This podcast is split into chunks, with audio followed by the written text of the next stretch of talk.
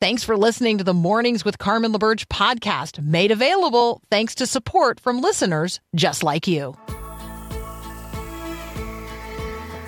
Encouraging you to live as an ambassador of God's kingdom in the world. This is Mornings with Carmen LaBerge on Faith Radio. If we're gonna fly, we fly like eagles.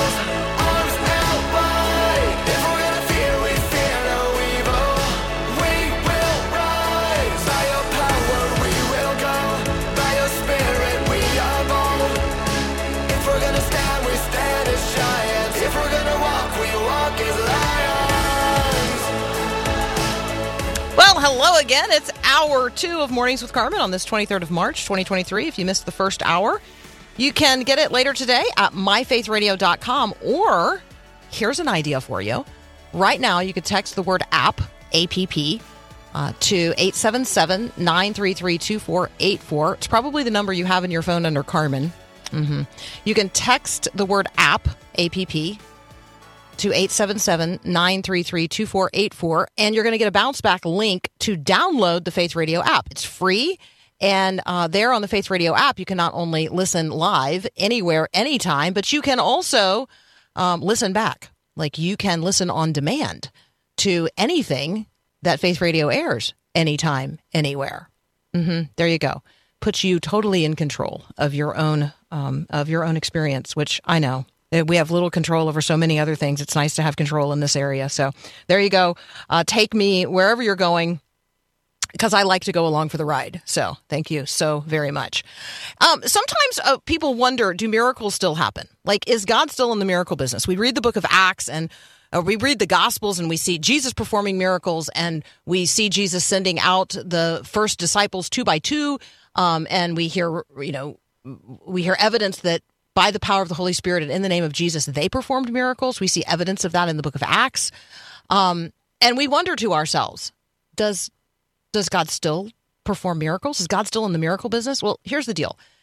God is still God. I mean, like that hasn't changed. And intervening um, in real time, in reality, in real ways, um, for the extension of His glory, that other people might see Him and come to know who He is. Like it's it's always for His own glory. It is for our good that miracles are performed.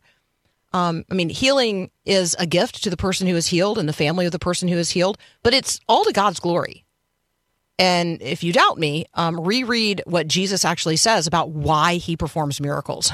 I mean, yes, it's for the good of those who are healed, but it's for the glory of God.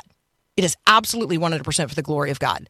And so um, I, every time I come across a genuine miracle story, I say to myself, we should amplify this. We should talk about it. Why? Because God should be getting his glory. God deserves to get his glory. And so, posted right now um, at, at cbn.com is a miracle story.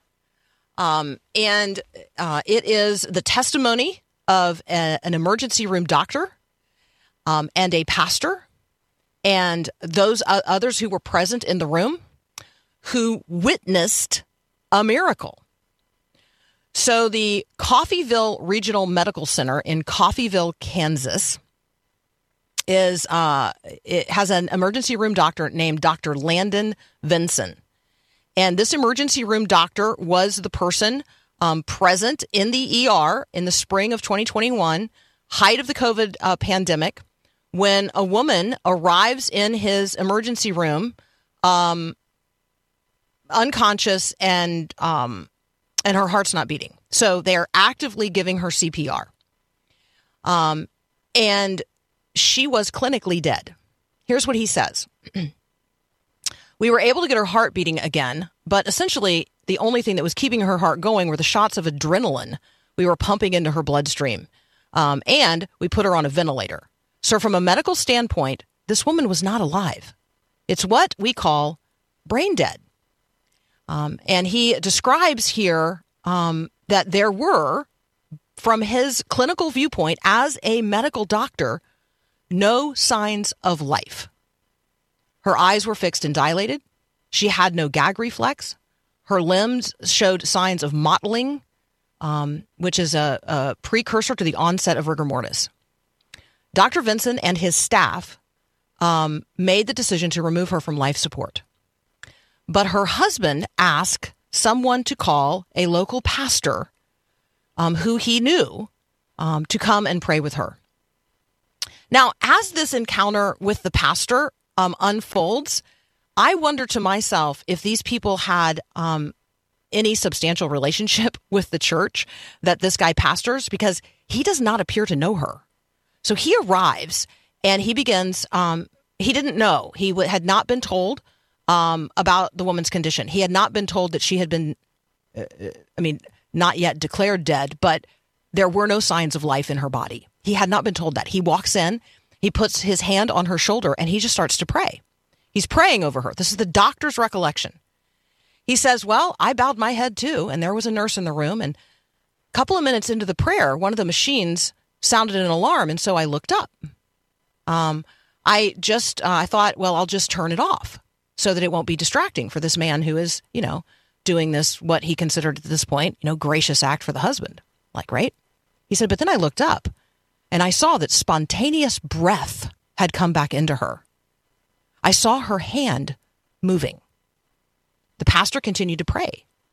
He started asking her questions and she started nodding her head in response. He called her by name and said, This is Pastor Randy, and I have come to pray for you. Can you hear me okay? And she nodded. Her eyes opened. Then the pastor said, Do you know Jesus Christ as your Savior? And she nodded yes. And so he continued, That's great news. Because today, we're going to do what Scripture says. Where two or three agree, touching anything and believing in the name of the Lord Jesus Christ and asking Him, it shall be done. And so I'm asking God to restore your health and to heal you. Does that sound all right to you? And she replied with her eyes, Yes. This made no sense to me, the doctor says. This is a woman who had no signs of life. We had taken her off of all the medications. We had uh, we had given her four medications to keep her heart going, but those were now all turned off. Her blood pressure was strong all by itself. She was blinking her eyes. I leaned down and I asked her, Can you hear me? And she nodded her head yes. And I said, Do you want us to keep going and fight for your life? And she aggressively shook her head yes. The doctor says, This is the first true miracle I've ever seen. It was a very humbling moment.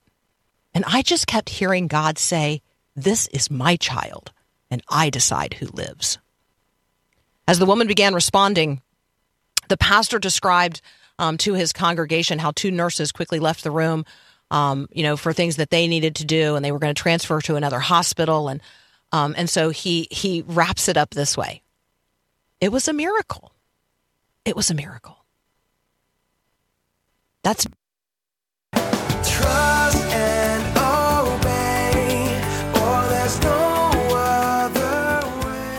joining us now, Rachel Starr, founder of Scarlet Hope and author of Outrageous Obedience Answering God's Call to Shine in the Dark Places. Rachel, welcome to Mornings with Carmen. Thank you so much for having me, Carmen. Okay, so um I I appreciate um you know like this story of where for you like God called you to go into a genuinely dark place. And so I, I definitely want you to tell us this story of uh, where God led you. I really want you to tell your testimony. Could you just do that? Can I just ask it that way? sure. Um, well, you know, it starts really as a young girl. I had a I grew up in a pastor's home with my dad sharing the hope and love of Jesus with me and my both of my parents, but my dad really showed me how to live like Jesus and who Jesus would walk alongside and who Jesus would go to. And so that was my example my whole life. But uh, I was very sick as a child. God um, miraculously healed me when I was nine years old of a illness um, called scleroderma. And so when I got into my upper uh, teens, my early 20s, I started asking God, if you saved me from this, what did you create me for? What is my purpose and who are my people? And I was driving into work one day. I had been praying for a couple of years with my husband about where God would call us to. And we were willing to go anywhere, but I was driving into work one day and I passed a theater X. And quite frankly, as a Christian most of my life and growing up in a Christian home. I didn't really know what that was or what happened there. And I felt the Holy Spirit speak to me and say, I'm sending you there to share my hope and my love with the people in that place. And I called my husband. I said, I think God's calling me to women in the sex industry. And my husband was like, That's exactly what Jesus would do. so that's how we started our ministry of Scarlet Hope, ministering to women in the adult entertainment industry in 2007. So, Scarlet Hope um, is a ministry you can connect with directly at scarlethope.org. Next, we're going to have Rachel um, share with us more about her own outrageous obedience and the call in our own lives to answer um, God and shine in the dark places. The book is Outrageous Obedience. More up next. Thanks for listening to the podcast of Mornings with Carmen. As you know, this is a rebroadcast of the live radio show carried on the Faith Radio Network. There's a lot going on at Faith Radio, tons of free resources just waiting for you and for you to share with others at myfaithradio.com. How does that all happen? Well, it happens through listener support. So, Faith Radio, Mornings with Carmen, all available because of listener support from listeners, well, just like you. If you're a supporter, Thank you so very much. If you'd like to become a supporter today, just visit myfaithradio.com. And again, thanks for being a part of what we do every day at Mornings with Carmen. To obey is better than sacrifice. We're talking with Rachel Starr. You can connect with her ministry at scarlethope.org. Her book is Outrageous Obedience Answering God's Call to Shine in the Dark Places. Um, Rachel, what does radical biblical obedience look like today? Yeah, it looks like wherever seeking the Lord in what where he's calling you to go to share the gospel and to give him glory and advance the kingdom and then being obedient to what that and where that is. For me, it was people in the adult entertainment industry that have experienced exploitation and trafficking. Um, also, for me, it's going and serving home cooked meals to strip clubs, massage parlors, women on the streets, and then being able to provide a way to disciple them and teach them who Jesus is and how he loves them and how he has a better life for them. Um, and it, that's what it looks like today. But in many contexts, it looks simply like seeking God's will and his glory and his plans for the for how you can impact the kingdom and then being obedient to that.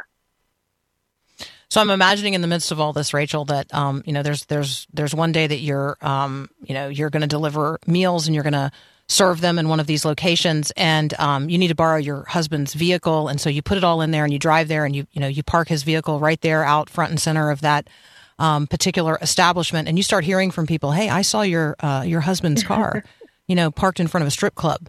Um, right? Like uh, we are so quick to judge other Christians who are shining as light in dark places. Um, have you had that experience where some of the negative feedback actually comes from fellow brothers and sisters in Christ? Yeah, definitely. I mean, when I first started doing this uh, 50, over 15 years ago, my closest friends thought I was crazy. I would hear things like, You're going to become like them. You Oh, are, you know, God couldn't really be calling you to go to them. There's church signs, and if they see the signs, they're more than welcome to come. Things like that happened. And, you know, fast forward here several years after we had started serving women and women's lives were being transformed by the gospel, people started apologizing to me and writing me letters saying, Wow, I had no idea that God could do this. And so I think Mm. we have a very limited uh, view of what God calls us to or how to be obedient or what God can do. And so, um, yeah, for sure, people were skeptical and still sometimes are skeptical of what we do. There's this rhythm of um, revelation, God's revealing Himself, His love, um, and then God revealing us, um, and our response which for you, you know, like this description of uh, of obedience that you offer us is this essential component part here, this radical biblical obedience, and it does bring transformation.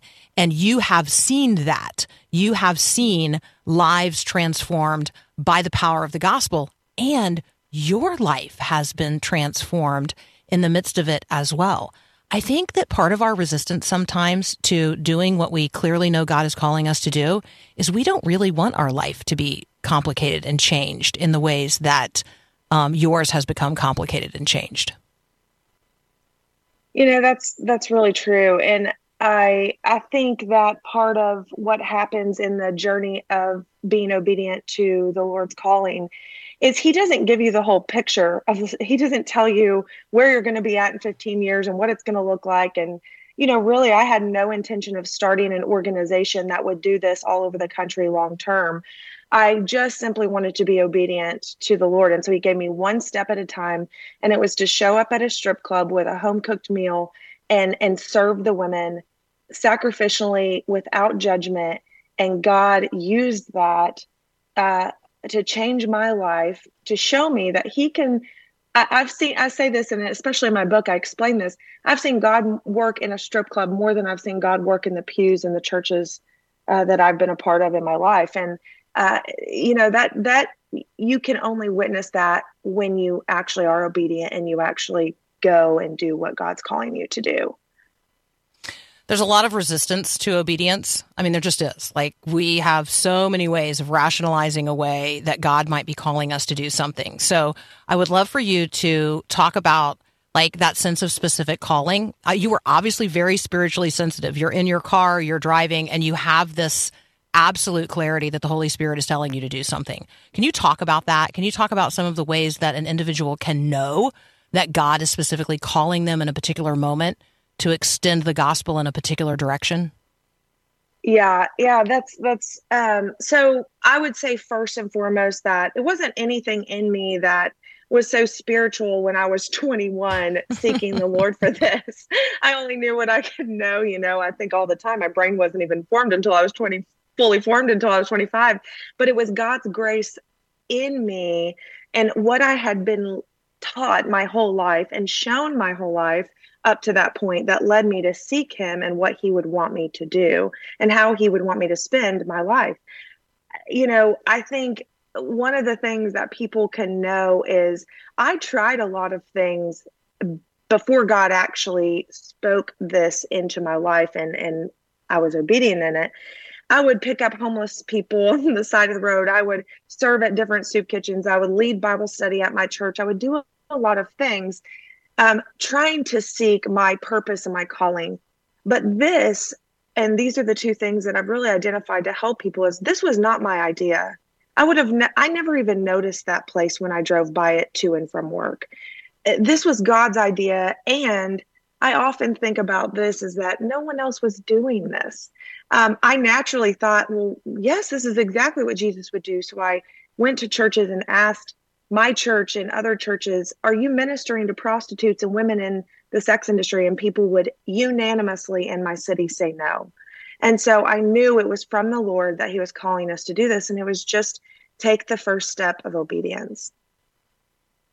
Um, talk with us about a little bit about Scarlet Hope, um, which I'm going to direct people to at scarlethope.org. It's operating in a number of cities um, across the country. Um, it, this goes beyond, uh, you know, a, a home cooked meal taken to a strip club. Yes, we do that. We serve women in strip clubs. We serve them in massage parlors. We serve them online now because that has exponentially grown over the years. And we reach them with the hope of the gospel, with a home cooked meal, with a dessert, with a gift. But we offer opportunities into a community where they can come to know a, safe group of Christian people that are for them, they can also come to know the gospel and who God created them to be in his image. And, and so in 10 cities around the country, we operate Scarlet Hopes in major cities, Miami, Nashville. You can find them on our website. Um, and we're offering these these programs in each of the cities as a way to provide a place, a safe place for women to transform their lives into who God created them to be. I love your story. I love the story of Scarlet Hope. I um, I deeply appreciate the ministry in which you're engaged. The book is a wonderful connecting point for individuals. And so if you're listening right now and you're like, I want to be released in this way, like I want I want to experience this kind of outrageous obedience in my own life, and I want to answer God's call to shine in the dark places of this generation. The book is Outrageous Obedience, answering God's call to shine in the dark places. ScarletHope.org is where you can connect with information and resources related to the ministry um, that is taking place in, in cities across the country um, in relationship to sharing the hope and the love of Jesus with women in the adult entertainment industry. And um, if that is a of interest to you, I really encourage you to go check it out and connect at scarlethope.org. Um, Rachel, what a joy to connect with you today. Thank you so much. Thank you, Carmen, for having me on your show. Absolutely. Absolutely. That's Rachel Starr. Let's be praying for Rachel and the others who are engaged in this really magnificent ministry. Again, scarlethope.org. You're listening to Mornings with Carmen. I'm Carmen LaBerge. This is Faith Radio.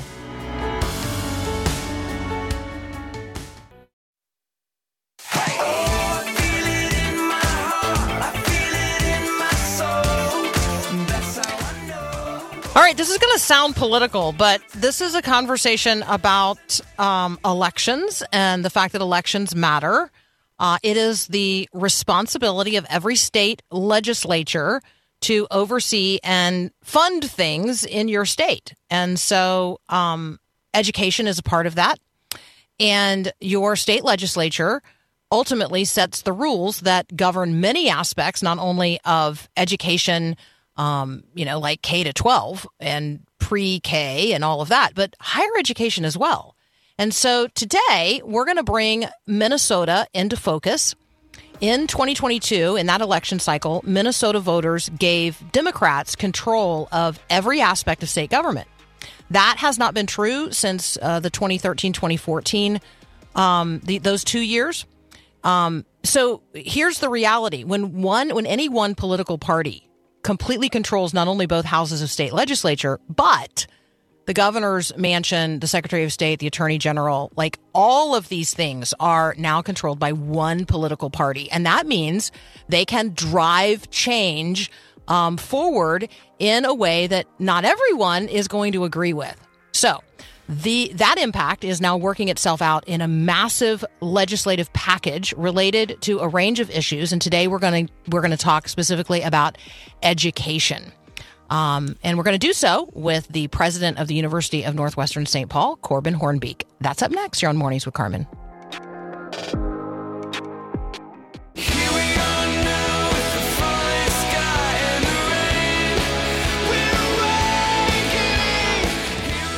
president of the University of Northwestern St. Paul, Corbin Hoornbeek, joins us again today. Welcome back, Corbin.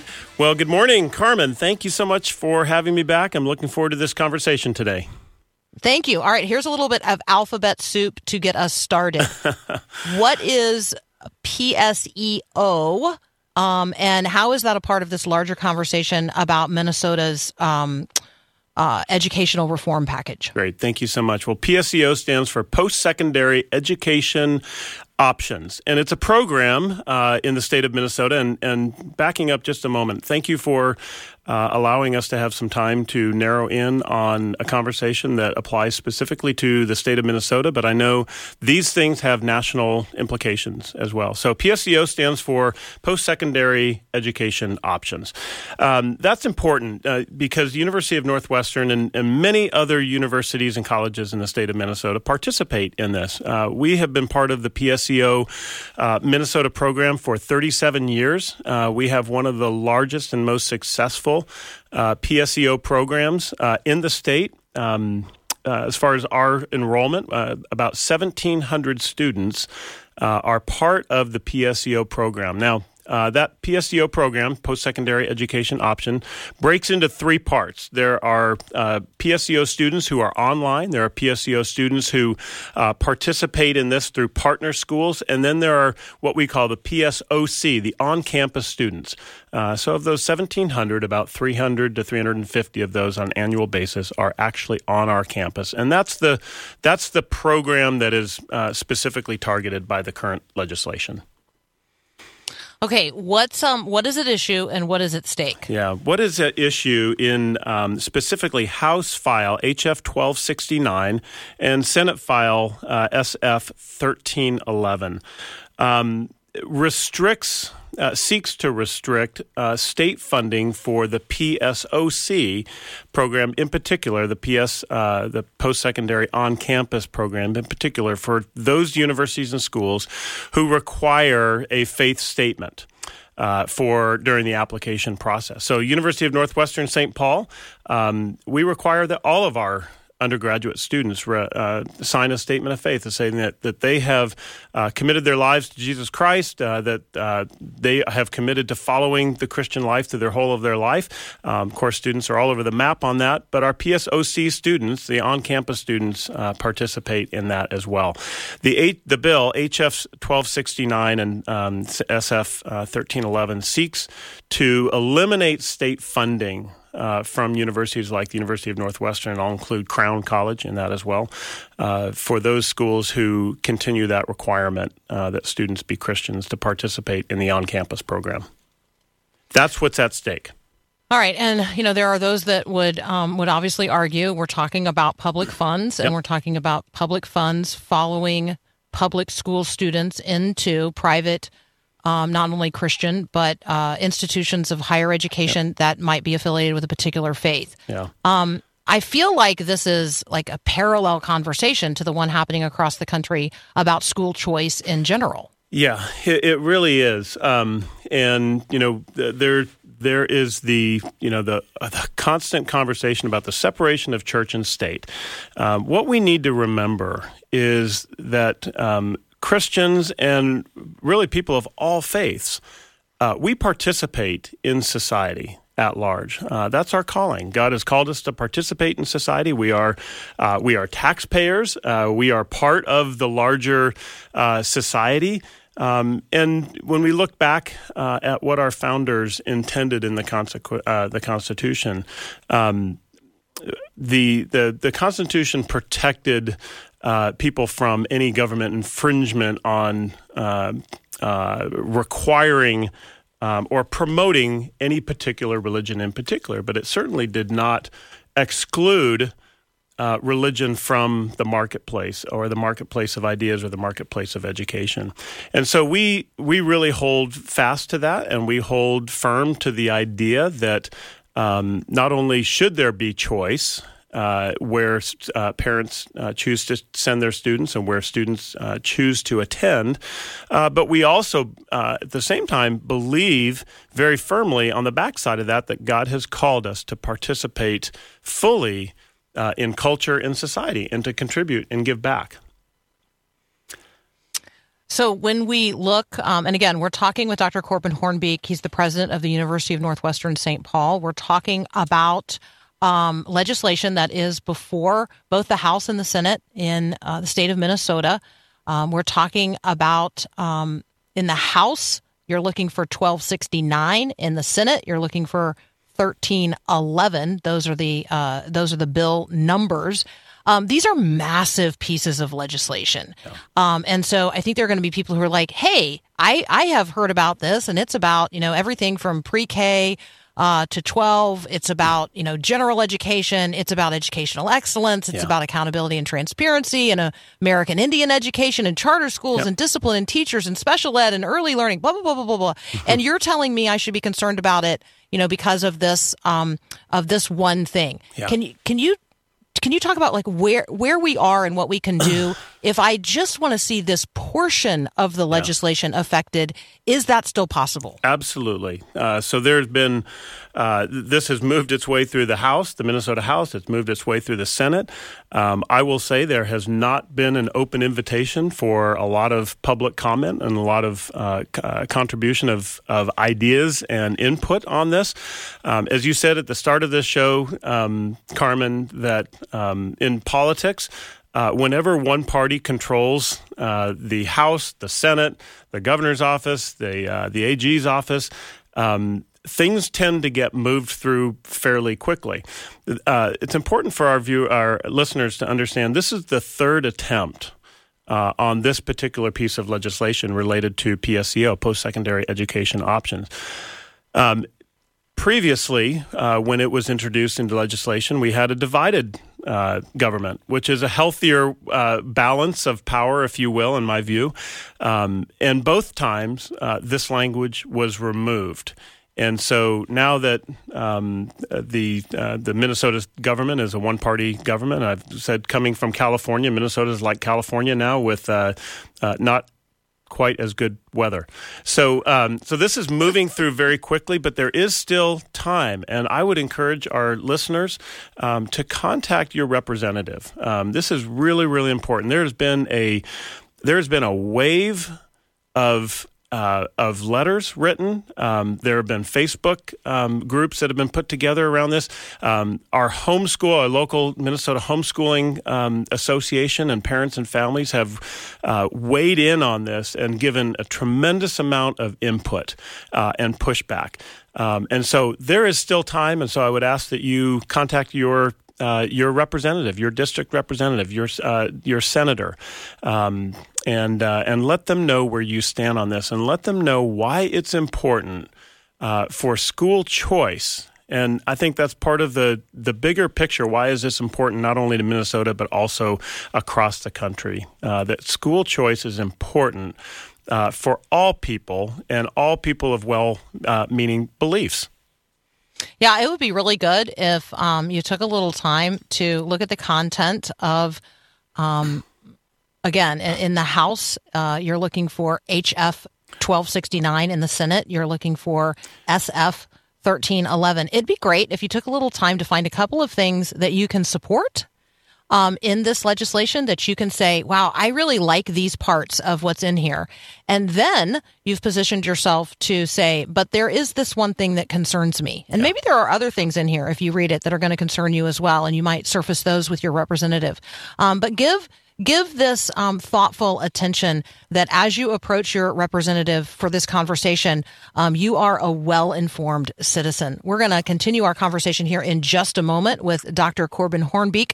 He is the president of the University of Northwestern St. Paul. If you've got specific questions, just text them to me, 877 933 2484. You're listening to Mornings with Carmen. I'm Carmen LaBerge. This is Faith Radio. Listen to Faith Radio live or on demand no matter where you go. Download the free Faith Radio app at your app store today. God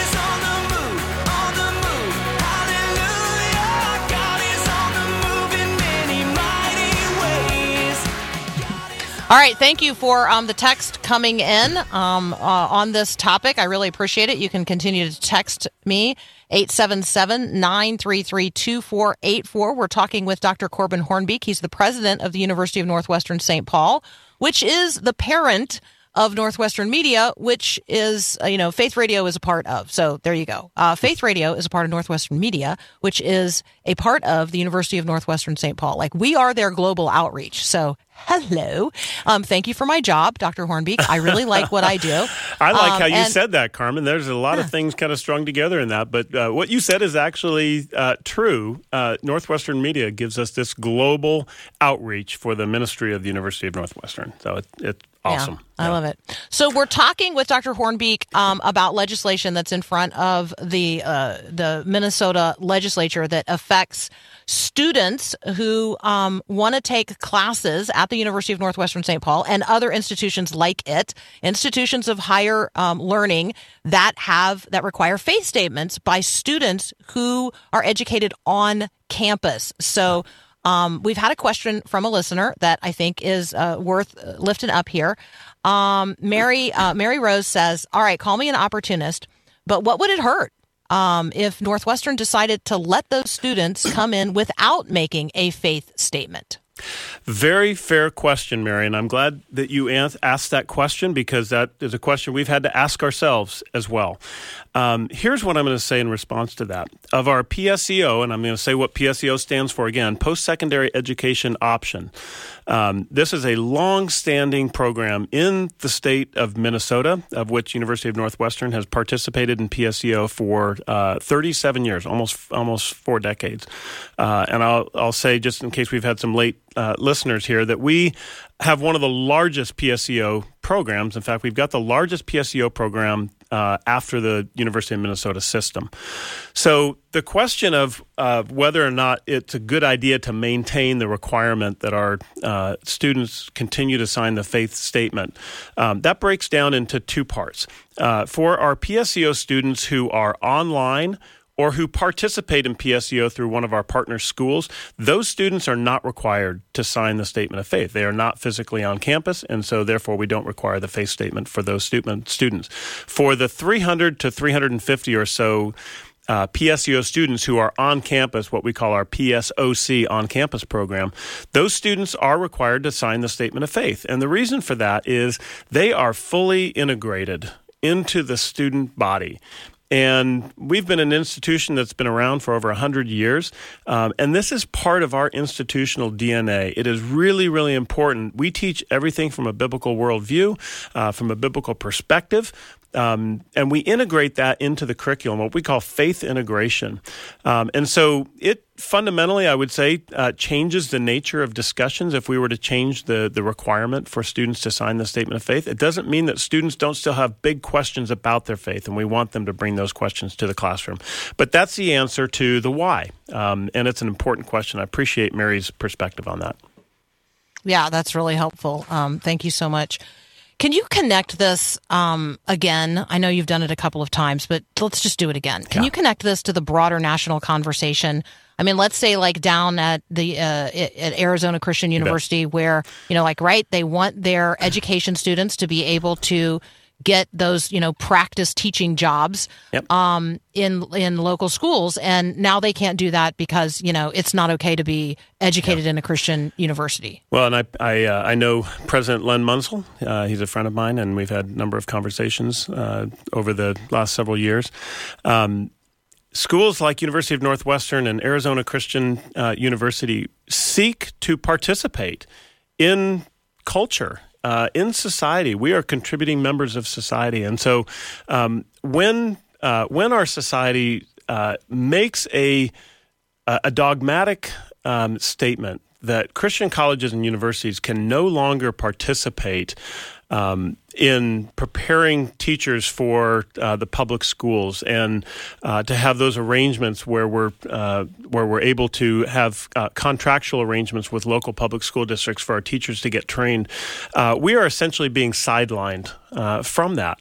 Um, and I know uh, schools like Arizona Christian University and University of Northwestern see our responsibility as participating as full members of society, uh, contributing to the public good, contributing to the common good.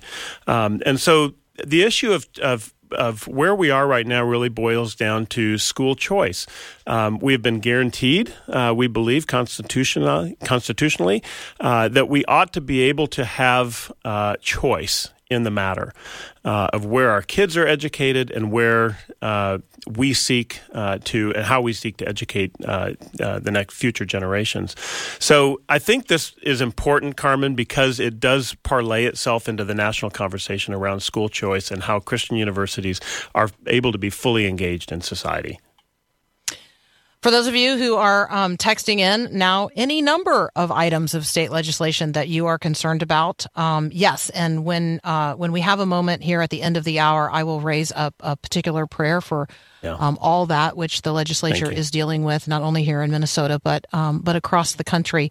Um, but in this, you know, last couple of minutes we have with you, um, I'm wondering, um, Corbin, if there uh, if there are um, other things in higher ed that we could be praying with you about, um, you know, just as a part of the of the Northwestern family. Yeah, thank you so much, Carmen, for inviting that. And I, I uh, you know, there are there are certain times in our lives, certain times in you know the course of history of the world where we feel and sense the need to pray, perhaps more than others. Not that's not very biblical because we we must always be praying, but I think there are times when we feel like um, our backs are up against the wall a little bit, and um, God.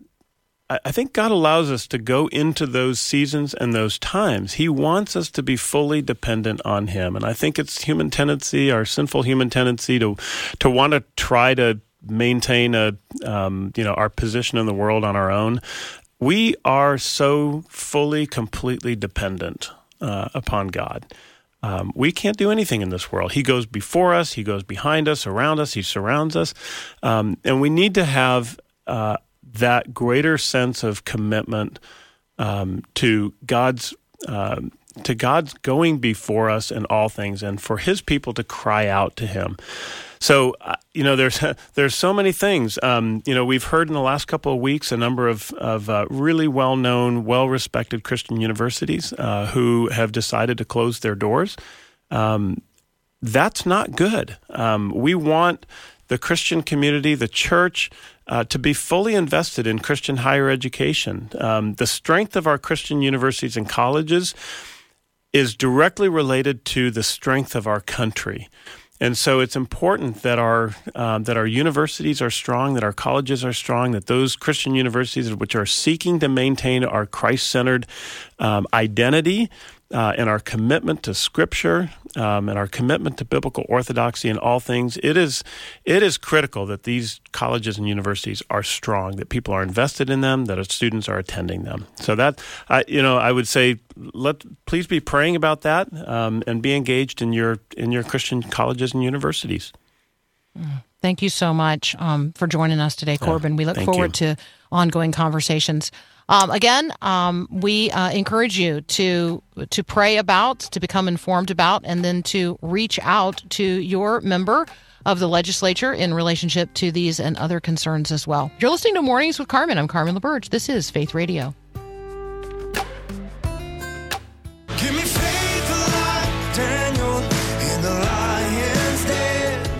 All right, I got uh, one more item of legislation to lift up um, for you today, and it's gonna it is going to have action today on uh, the floor of the Minnesota House. It is um, HF one four six, and it would declare Minnesota a sanctuary state for gender affirming care.